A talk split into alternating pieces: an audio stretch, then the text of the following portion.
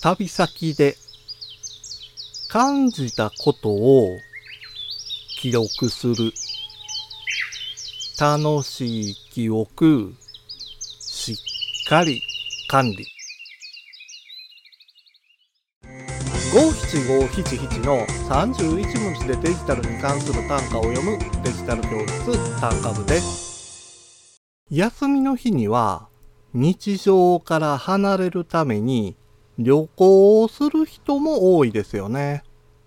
日帰りでの小旅行、連休を利用して泊まりがけで遠方まで旅行すると今まで目にしたことのないような景色や、現地の食事に舌包みを打つこともあります。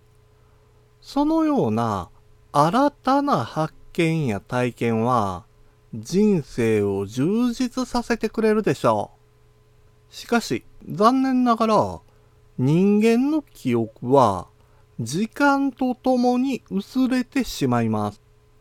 だからこそ、モメントリーで記録するんです。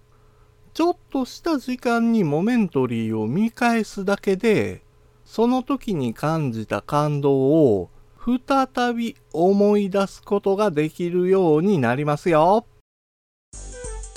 今回の単価は画像付きでインスタグラムやツイッターにも投稿しています。